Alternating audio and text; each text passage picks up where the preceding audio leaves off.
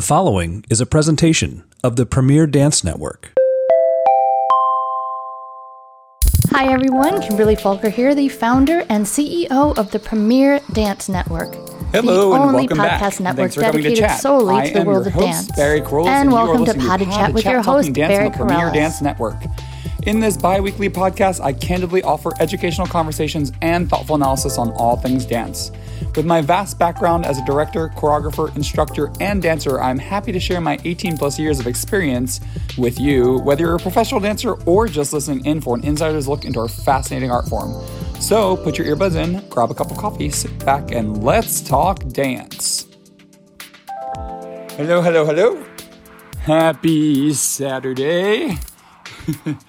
April is almost over, which is crazy to me. Um, spring is upon us. It's been beautiful out, except for this past week here in New York, where it went from like 70 degrees, I think, on Monday to like 30 degrees on Thursday. So I have no idea what's happening in the world. But I feel like uh, spring and fall, at least in the northeast part of the United States, it's like the they're supposed to be like three month seasons, but I feel like they're like two week seasons because by at the end of next week, supposedly we're supposed to be in the 80s. So, um, yeah, what is going on with that? Um, but yeah, other than that, I'm what is new? I'm looking forward actually. So this is Thursday. I I'm recording on Thursday this week. This will come out on Saturday, but um, uh, tomorrow I'm actually going to Phil- the, the, the suburbs of Philly and Philadelphia to uh, visit my my family, which I have not seen them since September, and uh, before that I haven't seen them since uh, February of 2020. So I'm completely fully vaccinated, and my husband got his second dose of uh, Pfizer, um, the Pfizer vaccine on Monday. So he's like almost there with protection, and we decided that we're finally going to go and visit family after such a long time. So I'm leaving for Philadelphia on Saturday for a couple of days. We're going to go to the suburbs for a few days with my family and then go into the city to visit some friends that we, because if you've been paying attention uh, to this podcast for a while, I lived in Philadelphia. I was raised in the suburbs and I lived in Philadelphia from 2011 to 2017. Um, so we're looking forward to that. And then uh, the second week of May, uh, my husband and I are heading to Los Angeles to visit his family. So glad to finally start to feel like we can interact um, again. Still really, really like cautious about things.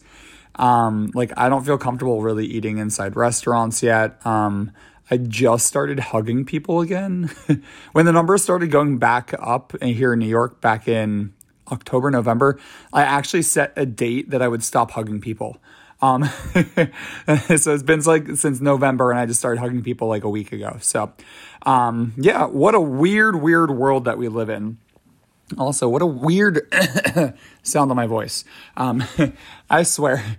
I need to like get a voice coach. I, lose my voice all the time now. Um, okay, so what is coming up for me in the near future? Um, so on Saturday, May first, uh, Movement Headquarters uh, is going to be presenting a digital premiere of a new pas de deux called Body Scan. Um, me and my collaborator Liz Schneider Cohen have been fastidiously. Uh, I just came up with that word on the spot. What a good word. Fastidiously. We've been fastidiously um, putting together this this piece and I'm really excited to show it to the world. It will be available for free um, on Saturday, May 1st, a week from the the um, when we drop this episode. And uh, what we're just saying is if you like our work and you want to support Movement Headquarters and my work, um, if you want to donate the a ticket price, you can visit www.movementhqballet.org forward slash support dash MHB, um, or just go on to my Instagram where you can find the link there. Um, but yeah, so we're doing that. There's we're doing an early release on our Patreon on I believe it's the 28th, whatever that Wednesday is. Um, so for those of you that aren't aren't aware, uh, my company is also running a Patreon where we offer regular insider content about our company. And also, uh, three times a month, we offer content relating to our development of uh, Land of the Sweets, which will be an immersive Nutcracker experience that will premiere in December 2021. That is only eight months away which strikes the fear of the universe in me. Um, but we're not going to get into that today. Um, what else is happening? Uh, I don't know how to talk about this, but I'm going to mention a little bit. I'm I'm developing an open class program uh, with classes in Times Square. So I think we're officially launching May 15th. Um, but if you would, if you're in New York or if you're going to be visiting New York and you want details about that um, and how to take class with me, um, I am developing a boutique open class program in New York City that offers ballet and contemporary classes because movement headquarters where classical meets contemporary. Um, and we may also offer some conditioning classes. So um, there are a lot more details to that, but I, am not ready yet to go into that. I'll probably do an entire podcast just devoted to that. So that is that. And then, as I mentioned in our last podcast, uh, uh, Movement Headquarters is having our first official live in person performances since our company debut in February 2020. Um, New York has finally lifted the regulations that said that we can't have uh, live indoor performances. Um, there are still limits. Uh, everybody in our audience will be masked. All of our dancers will be unmasked, but they will all be vaccinated by that point. Um, and yeah, I'm so excited. I'm just I'm nervous, but I'm so excited just to like really get back to what we're doing. So, um, if you want more information about that, we will be posting soon on our website www.movementhqballet.org. Um, so yeah, that's what's going on with that. Oh, I'm also I'm visiting Los Angeles uh, the second week of May. If anybody is in the area and wants some master classes or uh, choreography or anything like that, just shoot me a message. I I, I could possibly uh, devote uh, a day or two to teaching and choreographing while I'm there. Okay, that is that. All right, today's podcast episode. I'm a little nervous to do today's podcast. I don't know, like, this is just like, it's kind of a heavy topic, and um, some of my topics are lighter, some of mine are more, more in depth. As I've said a million times, my brand is candor. So um, I, I, try my best to be straightforward and honest. And um, in not just like my social media, but also like in, in my media, whether it's writing articles for Dance Magazine um, or uh, podcasting or any anything really involving my art.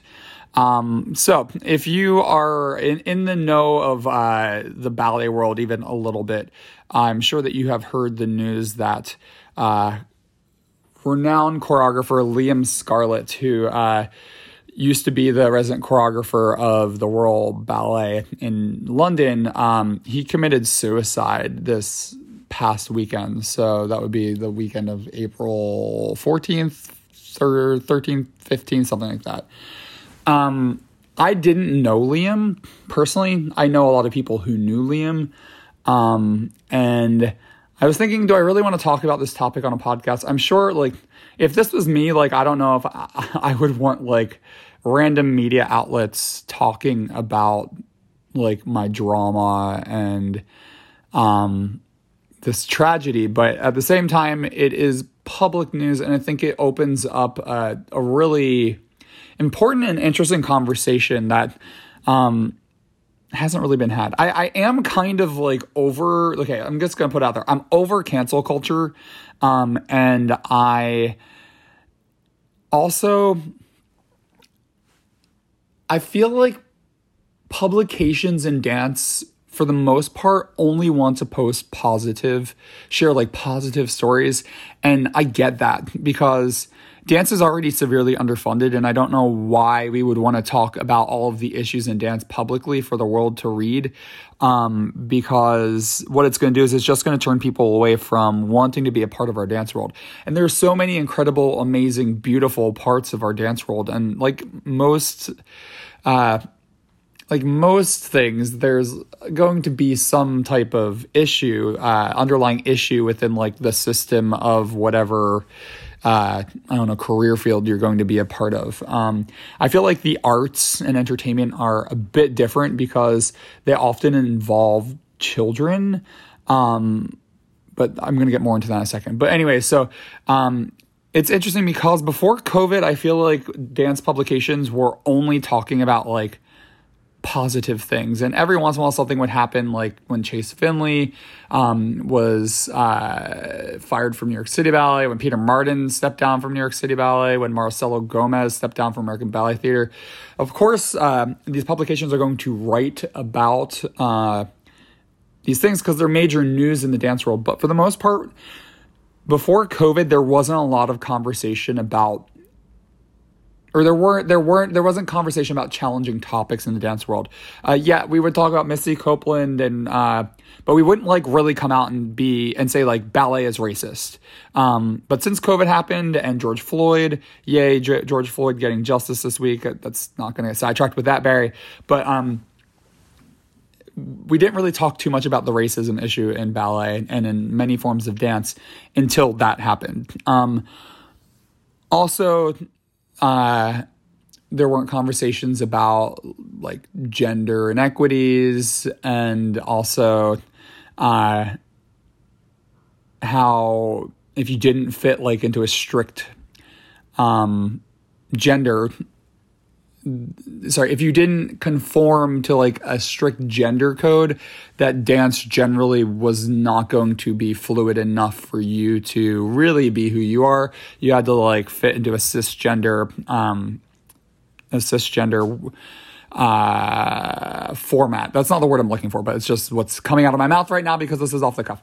But yeah so uh we didn't really talk about those things in the media and then ever since covid happened um, and people had time to think. It's been interesting because just looking at like things that my colleagues and peers are writing in these publications, we're finally having these conversations. But now we're having these conversations all the time and i also want to have some of that joy back into dance and that like positivity.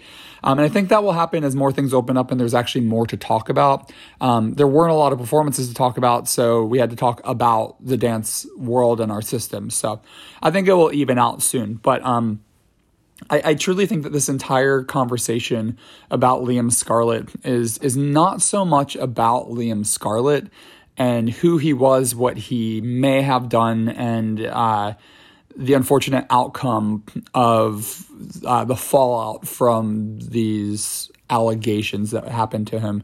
Um, I think that in reality, what we're really talking about is the system of ballet and how it brings people into ballet and informs them about behavior and then how that behavior has been going on for a long time, but people are finally starting to call it out. And so many people have gone away with those behaviors.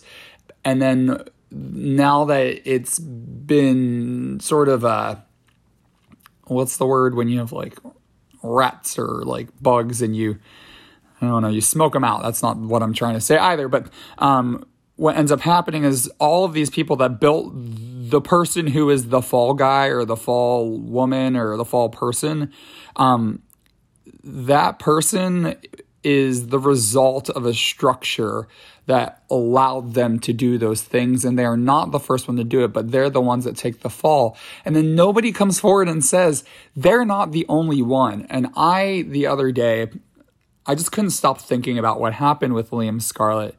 Um, and I I had to say something and I had to I had to talk about what has happened. And obviously I'm not gonna like name names. That is not my that's not my like place. That's not what I want to do. Um I'm not going to like try to shame people and cancel people. Not my interest. But I do think it's an important conversation. So today I'm going to be talking about I mean, I have to talk about Liam Scarlett to have this conversation, but again, like I said my condolences to his friends and families and his friends and family and colleagues and peers. Um, I think it's tragic what happened to him. Um, I'm not trying to judge anybody through this conversation, um, but uh, I want to. I just want to like talk about the system that I believe, not that I believe, I know I know this. I, I'm not going to pretend like I'm interpreting something. I have experienced this.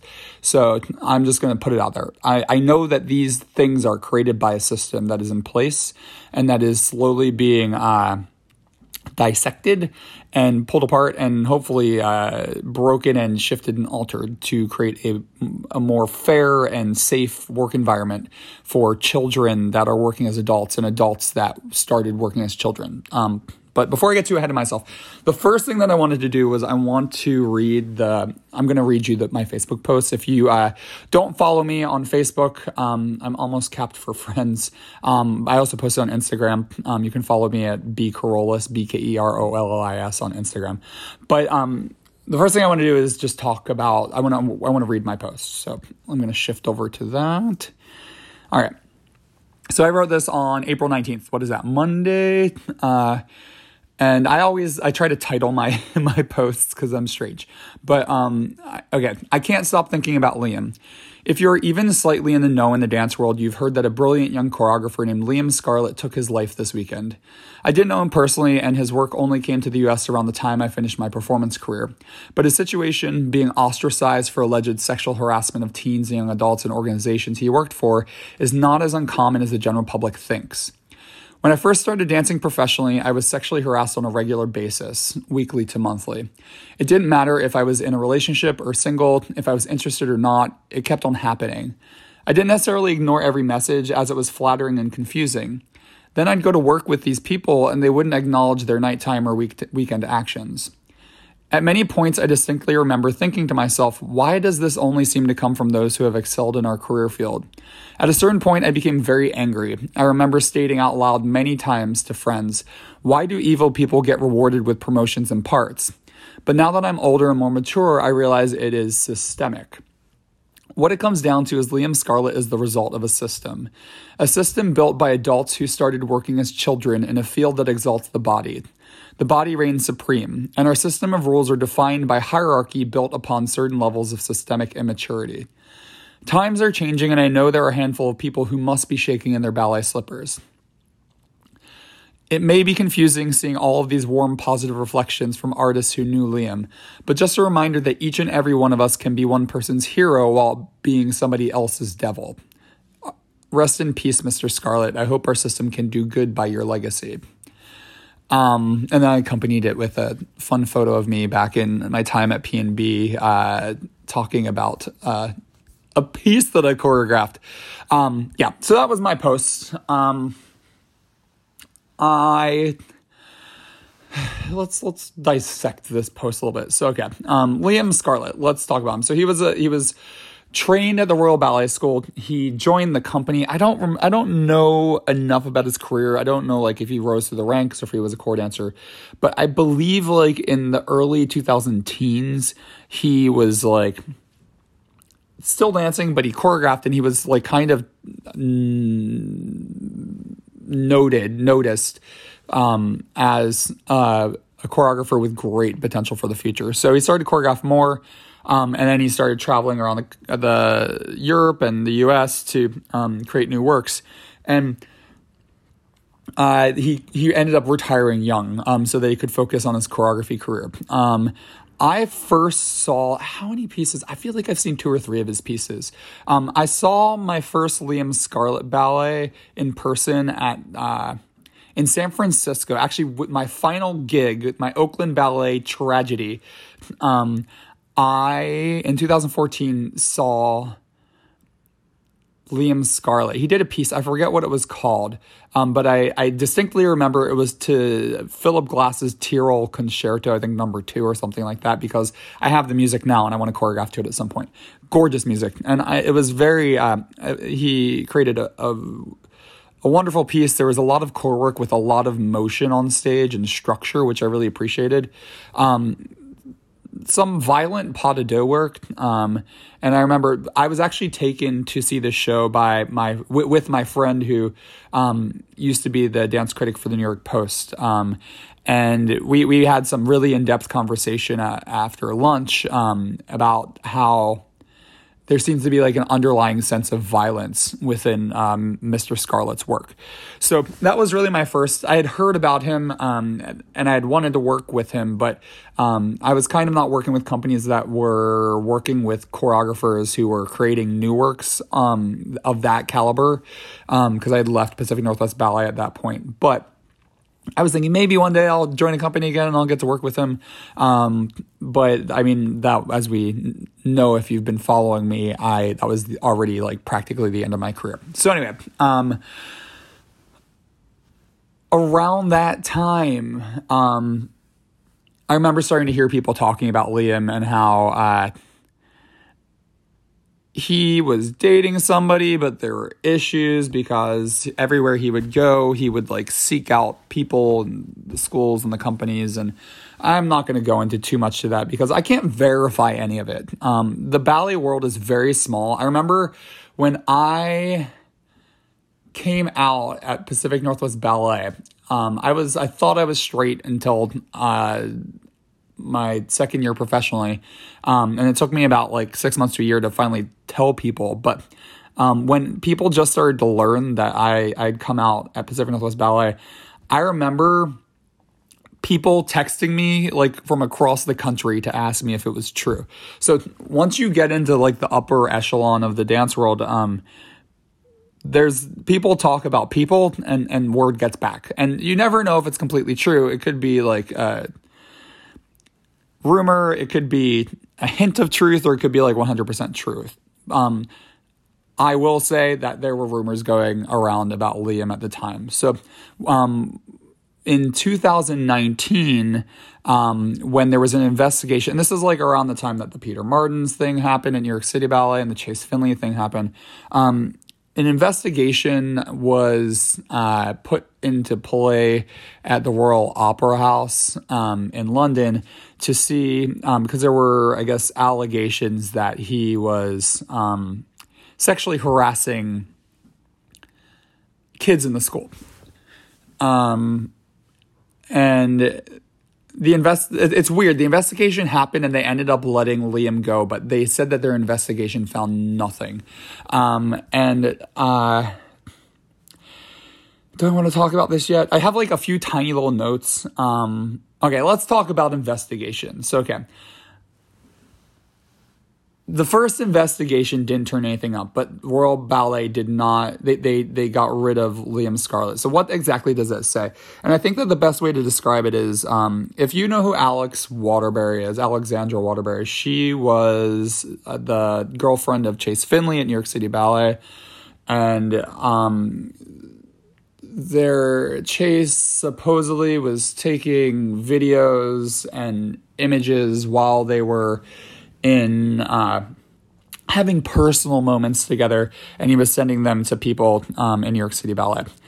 Um, I'm not going to get too much into that. I'm not going to debate it. If you want to to hear what I said, about that situation. I wrote, or not I wrote, I did a podcast on toxic masculinity and dance maybe like two years ago. So look for that in my previous episodes. Um, and I, I've met Alex Waterbury. I know a lot of people who know her um, well, and I, I'm, I don't want to be a judge of character.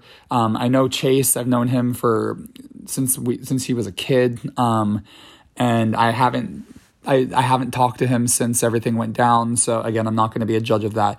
But um, Alex Waterbury posted on her stories uh, the other day. It might have been yesterday, and she was talking about investigations with companies. Um, and so there's two types of investigations. There's internal investigations, and then there are external investigations. Internal is like maybe the board or administrators within the company will do the investigation, where an external one is where people will be hired to do it outside of the organization, and those are considered usually the um, they're going to give a little bit more truth because um, they're not trying to like necessarily cover anything up in that way. But um, Alex was talking in her story about how investigations uh, for, into companies often turn up nothing. And while she was saying, I can't remember if she said it or if I thought it, so I don't want to own it, but I think I thought it, um, and she didn't say it. But um, one thing that I think is really interesting with investigations like this, uh, whether they're external or internal, is that they're not legal. They're not like a legal process. Um, if it was a legal process, what would end up happening was people would be uh, what's deposed they would be deposed and they would have to swear that they would tell the truth and then if it goes to court then they would have to say what they said in their deposition in court and then you could if you lie and they find out you could be uh, charged with perjury um, lying on the stand but in these investigations a couple of things um, a you can lie and there there's no like legal status as far as i'm concerned that could uh, get you in trouble for lying. Um, second, a lot of people don't want to talk to investigators. Um, and usually, I can give a great example of this. Um, when I was a union rep, a union delegate at Pacific Northwest Ballet for three seasons, um, whenever there were issues that came up, they would be brought to me, and it was my responsibility to bring them to the artistic staff and management uh, of Pacific Northwest Ballet to try to resolve the issue. Um, there were certain issues that I did not agree with. And if I didn't agree with them, um, I would try to get somebody to come and represent um, that argument or that issue um, to talk to it because um, if I didn't believe in it, how do I argue it? Or if um, somebody maybe like sometimes some one person would always have an issue and be like, okay, well if if this is your sixth issue in the last two years, why don't you come? almost always they don't want to do it. People will complain. They will try to egg people on. That person who seems like they're they're gonna like take charge. People will do whatever it takes so that they can get their way without actually having to step forward and do it. So when these investigations happen, and I'm not saying this from experience, um, but when they when they happen, um, a lot of people don't want to get involved because a maybe it's in their past they don't want to relive it B, they don't want it to follow them um, like emotionally into the future. Um, and then C, they don't want it to follow them career wise into the future because now you are attached to this drama with Liam Scarlett that you did not bring upon yourself.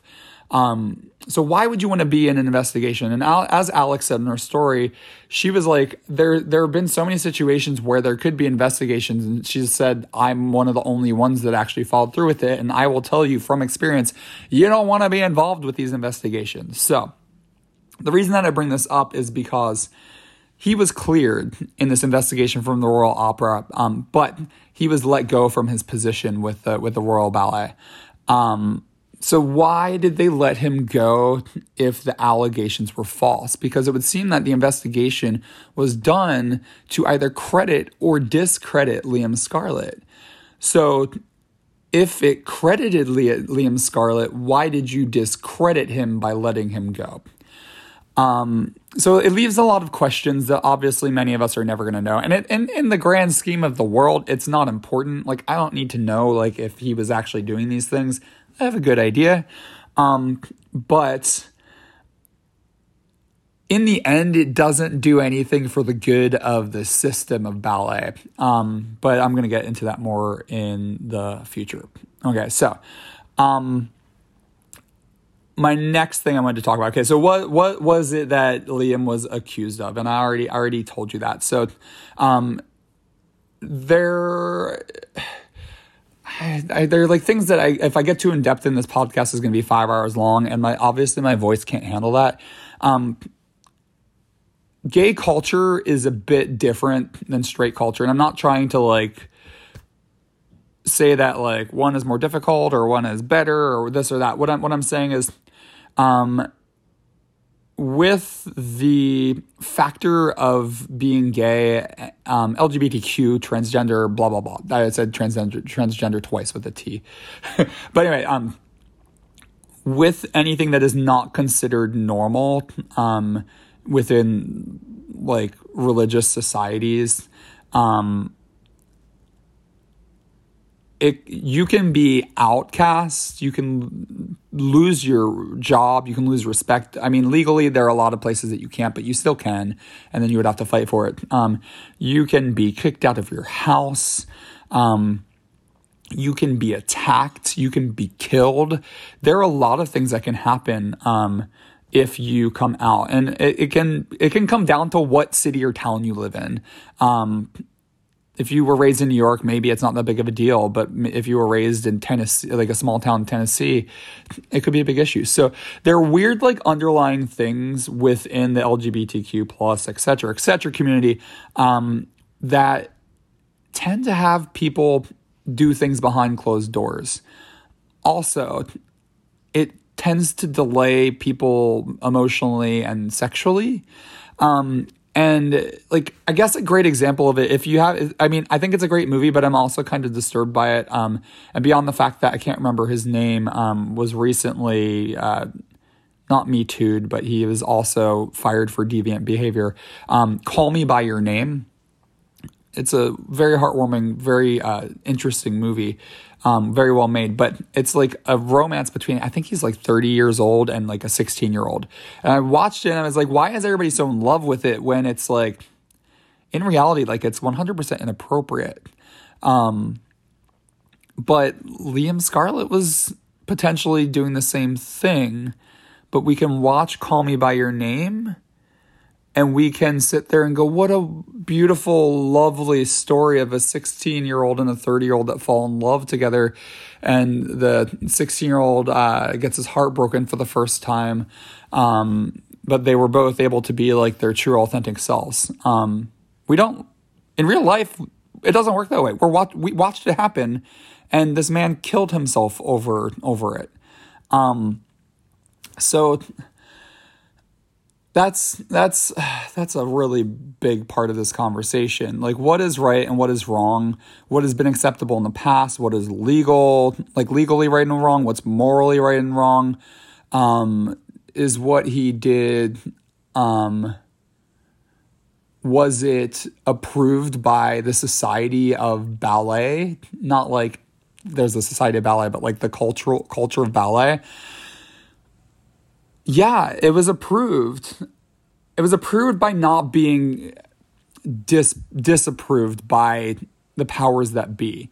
Um, so what was what Liam did an act by one deviant person?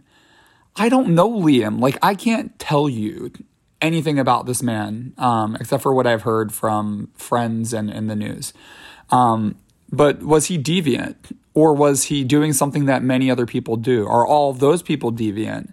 Or is that uh, underground acceptable within our culture? Um, but finally, it's come to reality that maybe it's not. And instead of going, this system is broken. Let's work with this person to improve it and let's make them an advocate for it so that we can work this out of our system. Um, it's kind of like Catch Me If You Can when Leonardo DiCaprio was, uh, I mean, I know it's based off a true story. I have no idea who the guy's, what the guy's name was, but where Leonardo DiCaprio is like committing fraud across the board everywhere crazy, crazy fraud. And then he goes to jail, and then like the government is like, he's insanely talented. We should use him to benefit us. Maybe we could have done that with Liam Scarlett instead of shunning him and taking his work away from him. But um, yeah, so um, was this an act of a deviant person? No, I don't think it was. I think it was systemic. I think that uh, this is something that's involved in the dance world. Um, it's heavily involved in the dance world. Oh, I need to go back for a second. Um, he Liam Scarlett was fired from uh, Royal Ballet, but the the cherry on top of the cake was um, he was his Frankenstein was going to be playing at the Royal uh, at Royal Danish Ballet RDB, um, and he, apparently a new investigation had been opened there for the same thing that happened at the Royal uh, Royal Ballet, and they canceled his uh, his production, and that was like the straw that broke the camel's back. So um, I didn't want to. I forgot to say that at the beginning. So now you know what like the whole like line of uh, information to get here was. But yeah, so um, was this an act by one deviant person? I don't believe that. I believe it's systemic. Um, because I have experienced this, and like I like I mentioned in my my uh, my post on Instagram and Facebook. Um, and I've talked about a handful of these things. Um, when I was 17 years old, I was reached out to by the ballet master of a major company through this website called Ballet Alert, um, where you get to talk about ballet because I was a bunhead and all I wanted to do was talk about ballet. Um, and I ended up getting connected with this guy, and he, I was 17. He was a ballet master, so he, this is he was many years ahead of me. Um, and he was sexually harassing me, and uh, I asked him to stop, and he would stop, and he would come back, and then he ended. I ended up uh, meeting. I met him before, but then I ended up getting invited to an audition and getting a job at the company. And when I got the job, I turned it down because not because I didn't want to dance with the company, it was because I didn't want to be near him. Um, so for me, that was the beginning of it all. I was 17 years old. Um, so then when I joined Houston Ballet, honestly, like Houston Ballet, I don't remember that year um, anything really happening. I still thought I was straight, and um, I was also really awkward and like adapting. I don't know, like I was I'm nerdy with things and I'm intense and I'm passionate and I look back at myself there and I realize that I was like not completely socially adjusted in the way that I thought I was. Um, not that I even am now, but at the time, like I was so intense about like having a career that I feel like I disassociated myself from uh the group because I cared more about like moving forward than I did about like being a part of the community. But I was only there for a year. And then when I got to Pacific Northwest Ballet, that changed because I integrated, I changed, I evolved. I changed so much in the first few years of my, my career. Um, but also I came out. And when I came almost when rumors started to come out that I was hooking up with uh, my first love, um, they people started to say things and they would start to text me and they would say things. But then like once like that ended um then it really started to come. Like i would get questions like sexual questions um via text message. Um i would get images sent to me. Um i would be out at a club and people would drive me home and then try to manipulate me into going home with them or coming into my apartment. Um and then I got together with my husband, um, and people knew that I was no longer single and that we were in a monogamous relationship, and they didn't care. They didn't stop. And honestly, some of these people are still my friends today, and it's weird because they don't do it anymore.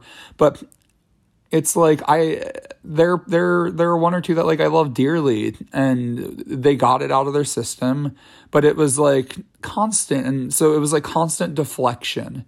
And then when I left Pacific Northwest Ballet, I started freelancing and in many of the different locations, I would have people that would know that I was in a relationship that I would turn down multiple times and I would end up with a, a picture of their penis on my phone that they sent me at one o'clock in the morning on a Saturday night. Um, and I'm not responding, but I'm still getting these images. Um, and so th- this is like something that happened my entire performance career. And um, I don't want to sound like above everybody. Like for me, I've never been like one to send photographs of myself. Like I said, I'm in a monogamous relationship. My husband and I are not really trying to like go out and seek others. And there's nothing wrong with that if that's what people do and that, that's what they want to do. But when somebody says no, thank you, please don't do this again, you should stop. Um, and I'm not like I'm not innocent I could have just like not responded to people, but as I said in my post, like it was confusing, it was flattering. Like you're in a long-term relationship and it's it's nice to know that other people are like still in, interested in you. Like I'm not going to lie. Um, but at the same time like there are lines um, and respect and this and that and the dance the, the the ballet world I to separate it from the rest of the dance world um, there are lines that are crossed constantly, and it's a part of the work too. Um, but I guess it comes down to consent again. And there's a there is, in my opinion, there's sexual consent, like physical sexual consent. Do you want to have sex with me? Yes, I do. No, I don't. Like that's a straightforward answer. But there's also like uh, consent around sexual uh, other sexual practices like text messages and video messages and things like that. And I, I know that that would be a different story because it's not like it's sexual. It is a sexual harassment, um, but it's it doesn't feel completely like sexual harassment for most people because it's confusing. Because I mean, let me give an experience. Um, when I okay, when I was nineteen, I was brought into American Ballet Theater to uh, dance in Romeo and Juliet. I was second cast to David Hallberg, and um, there was a principal dancer that was in the company that I idolized. Like one of the reasons that I wanted to dance with American Ballet Theater, and like I said, I thought I was straight at the time, and when this dancer was not uh, rehearsing, he would lay in the front of the studio and he would make eyes with me. And like, I mean, I'm not like, is he looking at me and like smiling and giving me weird looks? Like, no, it was like obvious. And people would be like, do you see him like staring at you? And I didn't want to make eye contact with him because I was uncomfortable. But at the same time, I was like, my idol is attracted to me. And it was so, while I thought I was straight, at the same time, it was so like, I can't even describe the feeling. It was like think of your favorite movie star, male or female, and they are looking at you like they want to be with you. And I was a child. So this is this is it's common. It's systemic. This is something that happens. Um and I've been thinking a lot why why I think that these people do these things because one thing that I mentioned in my my post it always seemed to be people that were excelling the people that were doing well and so there must there must be some element of power and if not power um empowerment um which maybe that's the same thing but I think it's power versus empowerment is a bit different. Like power is like you feel powerful, but empowerment is when people or a system lets you feel entitled to do these things. Um, I, the best way that I can explain this is uh, I've, I've given this a few times on this podcast. My Lord of the Flies explanation. Um, I think that the reason that people do these things is because almost everybody who is a part of the ballet world at large got into a company as a teenager. Um, it's getting a little different now where you have people in their like early 20s, but um, I we we get into companies as kids and then we are brought up through the ranks by leadership who got into companies as kids who have not left the organizations left these organizations to get a higher education their their education is essentially like uh, trial by fire. They they hire these principal dancers to become directors, and then they expect them to like learn the their job duties on the job instead of being given the information on how to execute certain things how to handle hard conversations, how to make sure that like your dancers are safe um, and that they feel they feel safe in the environment. That stuff doesn't happen. So essentially, you have children entering the workforce, getting promoted by former children, uh, like child ch- by ch- by former child dancers who got hired the same way. So there's like systemic immaturity that's involved, and then also like you have to be really comfortable as a dancer to be close to people, to kiss people sometimes for works, to touch people in places that you, nobody else would legally be able to touch people. Um, and so it blurs the lines, and then you have children making these decision these decisions. And while most of these children or young adults are extremely mature in certain areas, there are other areas, like I said, for me, like I was super intense uh, when I started my career um, but I was lacking in certain areas socially. Um, so it's like Lord of the Flies. It's like children leading children. Um, and I think the only way to break the pattern is to hire directors and not bring them into the company right away to go make them take business courses and ethics courses and uh, hr courses and management courses and all of those types of things or hire them the, for two years before the director resigns. Um, and I know that that's challenging because most directors don't want to feel like somebody's like nipping at their heels, but we need a system that educates directors so that the, that their leadership and their maturity can trickle down into these organizations and prevent things from getting into this these situations because with Liam, what it what in my opinion, I feel like I'm gonna get in trouble for this podcast, but whatever. Um, I feel like Liam was probably had these things done to him, and then when he got into a position of power, he was doing what he had been taught. It's like that commercial where like the dad catches the kid doing drugs and he's like, I can't believe that you're doing this. And he's like, Well, I learned it from you. Like, I feel like that's the dance, the dance world. Um, but what what ended up happening with Liam, if what happened is true, um, I'm sure that he he was not the only person in these places doing these things. I'm sure that it was happening with multiple people across the board. And what ended up happening was somebody called it out so the Royal Ballet had to do something about it. Um, and instead of like letting it become a legal matter, they said, you know what, let's just let you go. And we're going to say the investigation found nothing. And if we say that and you, you're not with the company anymore, then you're uh, not going to be, you're not going to have to go through a legal battle, which could end up with you in jail. It's better to like not have a job than to be in jail. Um, and I think that that's honestly what's happened with a, a, handful of recent investigations that have happened. But is it fair for us to look at Liam and to demonize him and take all of his, the only community that he had left? Because I've traveled for work, it is lonely. And even though you might go, you might be friendly and go and make new friends everywhere that you go, it is lonely. And then you go home and there's nobody left because you've been traveling so much and then you have to like try to reconnect. Um, so if if Liam his community was the dance world as he traveled around and then more and more companies were taking away his work not only was he losing work he was losing the only community that he had like how how could he have anything else left to grasp onto to to want to move forward and try to to make amends and try to continue in, in this world that he, had known nothing other than this world. Um,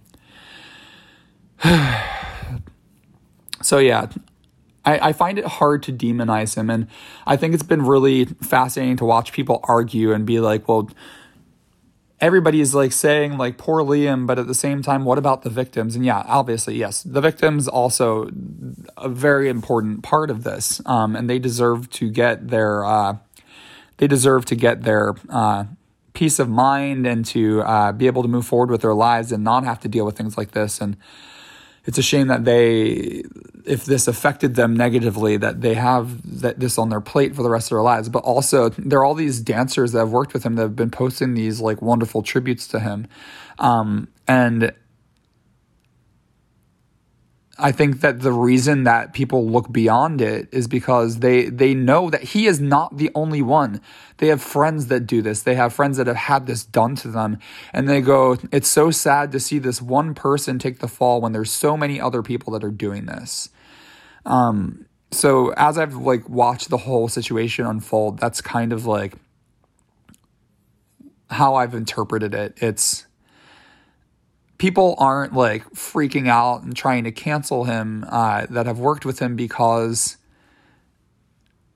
it's systemic. It's not. It's not. I mean, I'm. I'm not trying to say that he, what he did was right, or that he should not be responsible for his actions if he did that, um, did those things. But at the same time, it's a system that created the pathway for this to happen, um, and he just happens to be the star, the star of the show, the star of this situation. Um, so all of the attention is brought to him. So, um, I, I am gonna stop for a second. And Just say like I support victims, and I'm not in any way trying to downplay Liam Scarlett if he did any of the stuff that has been said that he has done. I'm just trying to like make sense of the situation. Um, so before I end, um, and I'm almost done, um, I just wanted to give a little bit of information. Um, to let you know like how I responded to these people if you find that you've been caught in a situation where somebody is sexually harassing you um, in person, online, uh, privately on your phone, um, or anything like that, because it's it's happened to me practically my entire career. Um, and the, the, I, think the weirdest part of it is that usually the people will pretend like it's they, they never did it. Um, a lot of these people, I was like, I want to be friends with them, but they're not friends with me. But then they're doing this, and I feel like if I do this, they'll be friends with me. But then I'd be like violating my relationship. Um, and I don't even know if I want to do these things with them. So, okay, it gets complicated. But um, how do I respond to these people? So, usually I would just try to be friendly and laugh it off. Like I would acknowledge them. Um, but here's the thing what I learned was the second that I acknowledged them, it didn't stop. Um, and then I, when I would ask them to stop, usually it would, it would be like a joke. They'd either think it was a joke and it would happen again until I was finally, I'd finally be like, no, I'm, I can't do this anymore. And then it would usually stop for a little while, but it would come back.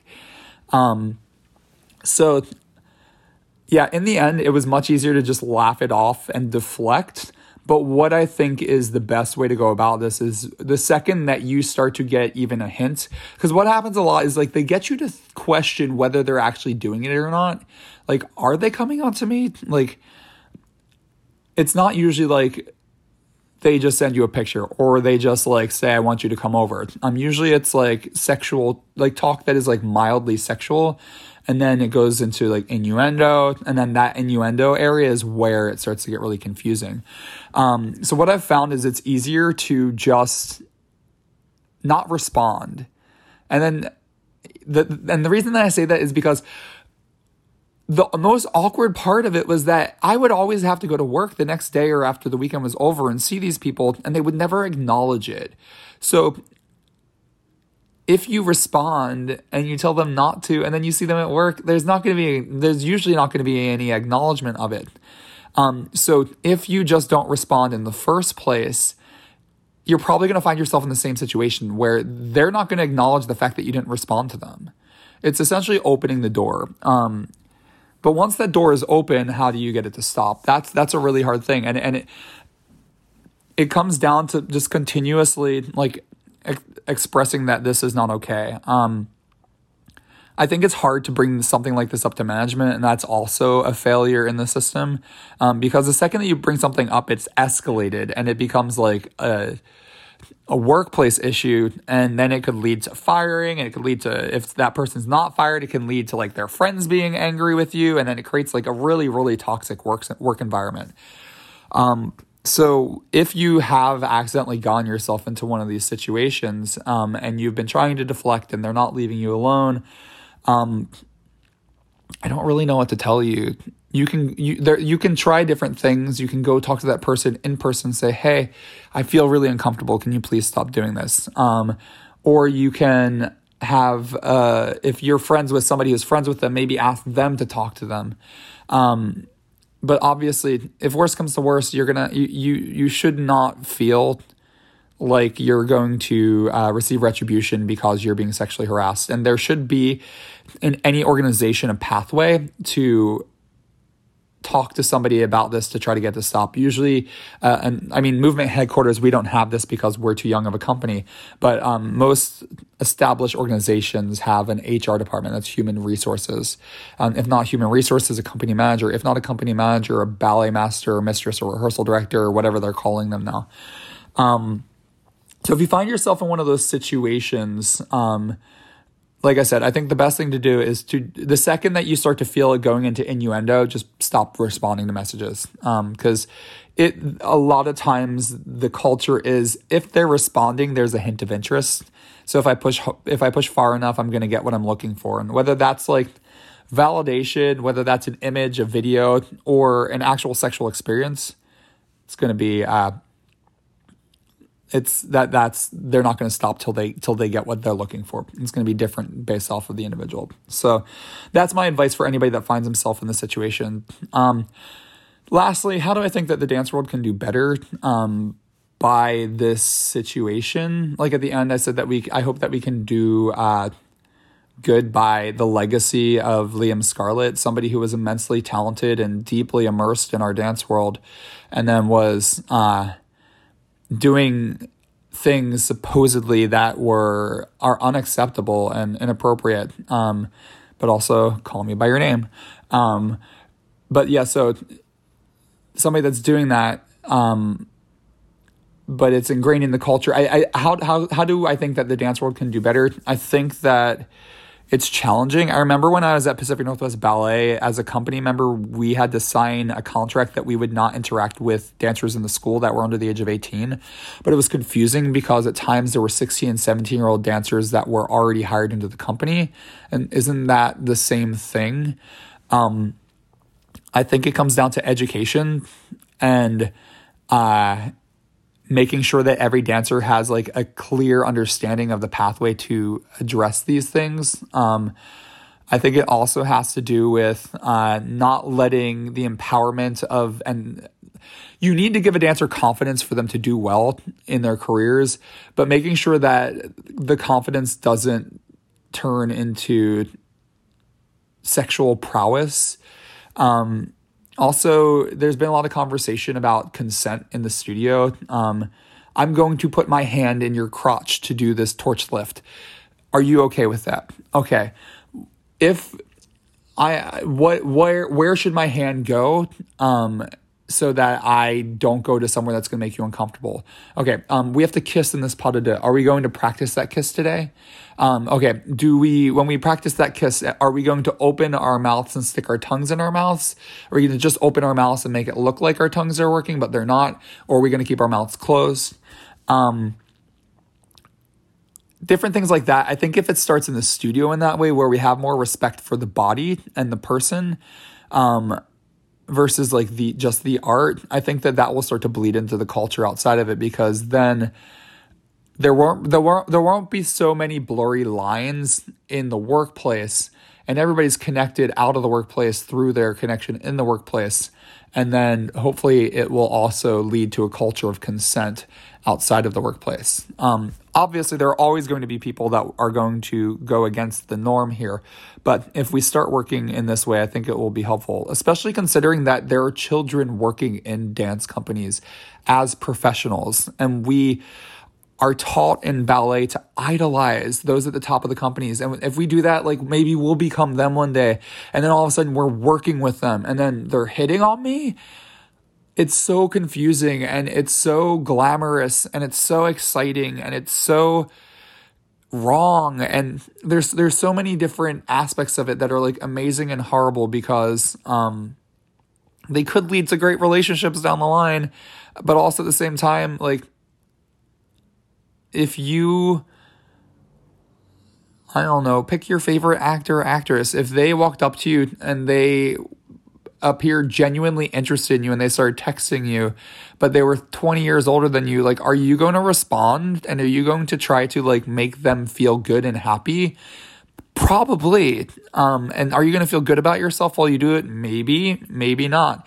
Maybe you you do it first and you realize that like this wasn't what you thought that you were signing up for. There, there's so much to it. But so that's really my assessment of the Liam Scarlett situation. It's so sad. Um, I my again my thoughts are with his family and friends and peers and colleagues, and my thoughts are with his victims, if there are victims.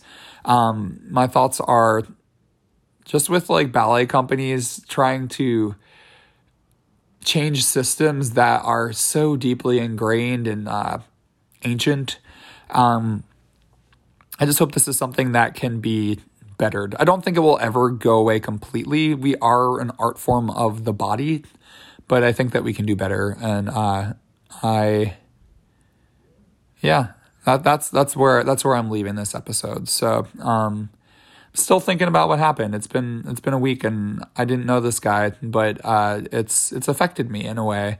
Um, and it's not it hasn't been triggering in the sense because I was never traumatized by the sexual harassment that I experienced. I don't know why. Um, and I don't say that as like a sense of pride or that anybody shouldn't be traumatized by sexual harassment. I think my mom set me up really well as a kid. Um, and she she told me like, I mean, I'm just gonna put it out there. Don't think of me as like an egomaniac, but my mom was like, "You're an attractive guy, and you're going to have situations." Uh, with men and with sorry with women and with men this is when i thought that i was straight um, where you are going to have to know how to say no where you're going to have to know uh, when to step away when to speak out. And i think because that was given to me at a very young age and because i left home luckily she did that when i was like 13 14 years old and i left home at 17 it's not like i was like leaving for college. So um, I'm really grateful that I had that foundation, um, and I think that it, it it gave me certain tools to be able to uh, handle what was happening without ever feeling completely violated by it. Um, so yeah, um, if you would like to talk about this further, um, because I know that this is this could be a triggering topic or an upsetting topic, or a, people could be listening to this and going, "Oh my god, I didn't realize I was being sexually harassed the entire time, and that I was in a similar situation to that what possibly happened with Liam Scarlett." Um, if you feel the need to reach out, um, you can instant you can uh, instant message. That's so long ago. You can uh, dm me on instagram at bkerollis or go onto my facebook and send me a private message. And i'll do my best to respond. I, am very busy. It might take a little while but um, i'll do my best to respond and uh, i'll try to see if i can find uh, any resources um, to offer so that if if you have been in a situation you need support that you can find uh, professional support that um, you might need. Um, so yeah.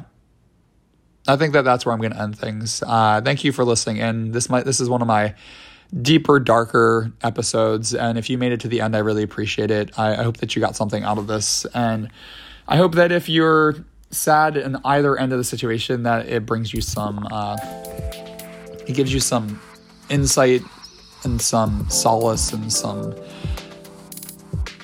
thought thought provoking information to really uh, let you think about it instead of just being like cancel, cancel, cancel. Like I'd rather talk. Let's just talk, and then let's find a better solution, and then let's offer people pathways to uh, prove to, to change their behavior and to prove themselves.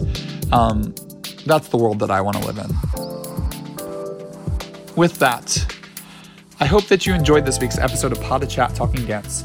If there are any topics you'd like to hear me talk about, please feel free to reach out to me via my website contact page at www.barrykerollis.com. Again, that's www.barrykerollis.com. You can also check out my company on www.movementhqballet.org. You can reach out on my websites if you'd like to become a sponsor for our podcast or to book masterclasses in ballet or contemporary technique for choreography or speaking engagements. I hope you enjoyed listening in and talking dance with me. If you enjoyed this chat, please feel free to share, rate, and review our podcast on iTunes. Every bit of extra visibility helps keep these podcasts running. And if this didn't fulfill your dance fix, check out my sister podcast on the Premier Dance Network. If you want to connect with me to see where I'm choreographing, teaching, and what I'm doing in my everyday life, you can follow me on Facebook, Instagram, where my name is B. Kerollis. My company is on Instagram at movement underscore headquarters or on Twitter at Bariscos. Also, be sure to check out my blogs. I blogged for five years about traveling as an independent contractor and freelance dancer on Life of a Freelance Dancer. I also blogged for two years on dancing off stage, uh, where I talked about the post performance careers of professional dancers. If you'd like to check out my choreography, I have two YouTube channels. You can go to youtube.com and type in B Kerollis or Movement Headquarters. Thanks for listening in to Pot of Chats. I hope you return two weeks from this Saturday to talk dance with me. And remember to go out and support your local dance scene.